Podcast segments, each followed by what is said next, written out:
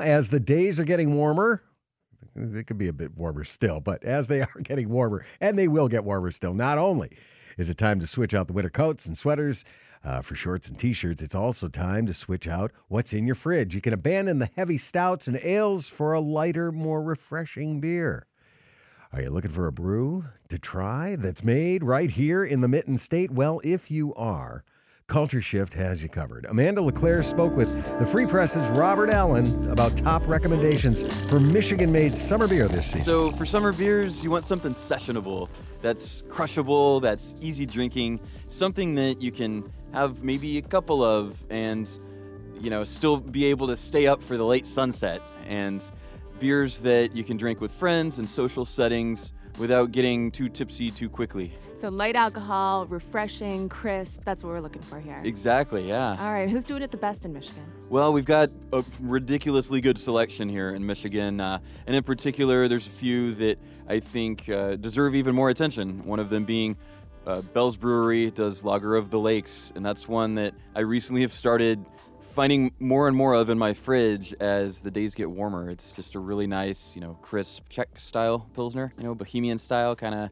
European. It's got a little bit more, definitely a lot more flavor to it than than your typical lagers and pilsners. Yeah, because you don't think about breweries. lagers as having like a very a depth of flavor at all. Yeah. So in this uh, article for the Free Press, you also mentioned Juicy Brut from Short's Brewing Company, and you call it a mashup of three trends this season. So what are those trends? So those are the session beer that's easy drinking, the juicy beer, which it's uh, they use the aromatic hop varietals that you know you open it up and it just you get these these amazing complexity of hop notes that can be grapefruity or tropical and or dank is a popular one nowadays too. Um, so the juicier beers will will have those aromatics and these these flavors that you can actually taste in the beer.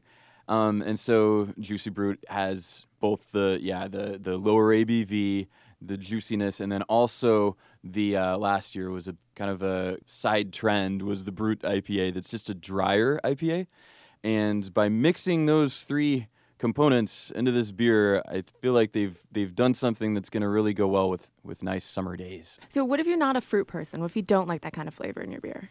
If you don't want something that's uh, that's on the juicier side, well, there's you know there's uh, an increasing number of more traditional style pilsners and lagers. One of them being Altes, which recently came back to Michigan after a many years hiatus.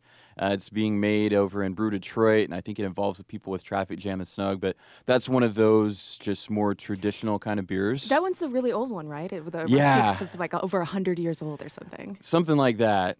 And so that's another option. That and uh, you know, speaking of Brew Detroit, this incredible beer that they came out with last year that won a bronze medal over in the big beer festival in Denver is Cerveza del Rey, and it's a Mexican style lager, and it is uh, absolutely fantastic. And they have the, the one of the photos they sent over to us has a lime on it. I don't even recommend squirting any lime on it. Just drink it like it is. It's incredible and As it's is- not fruity. As a beer newbie, what is a Mexican style lager? What does that mean? A Mexican style lager is made with natural sugars, similar to Mexican style Coca Cola, and it is easy drinking. And it's ultimately it's inspired by those same European brewers who are responsible for the Budweisers and Millers. The the Mexican style lager tends to be especially refreshing, and it's not uh, it's not going to contain as the same kind of adjuncts that you would find in the American style lagers. And in fact, the one that they make at Brew Detroit is made with sugar from beets, sugar beets. So what that does to it is it creates the uh, it sort of contributes to the crispness, adds a little alcohol without adding more body, and generally um, it's it's used as an adjunct similar to how you know as you may have seen the TV ads about Miller Lite using corn syrup that's the adjunct for Miller Lite. Budweiser uses rice. These are these are add-ins that they use to achieve that that sort of uh, you know flavor that you get with these with these lagers. Last question. Out of this list of five Michigan made beers that you suggest people try out as the weather gets warmer, what's the one in there that is the, the least well known that you think people should seek out? Well, you know, there's one that at least I had been overlooking for quite some time, and maybe it's because it was easy to take for granted, and that's Pickaxe Blonde from Keweenaw, which is way up in Houghton, up uh, the top of the UP is Way where they make that there, stuff. yeah. Long, long way up there.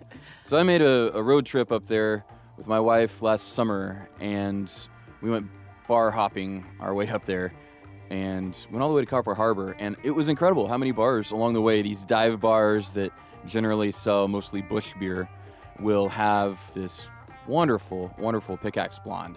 And I, uh, I started drinking it quite a bit on that trip, and I would highly recommend anyone else taking a summer road trip to maybe pack some of that along. Right. But don't drink and drive.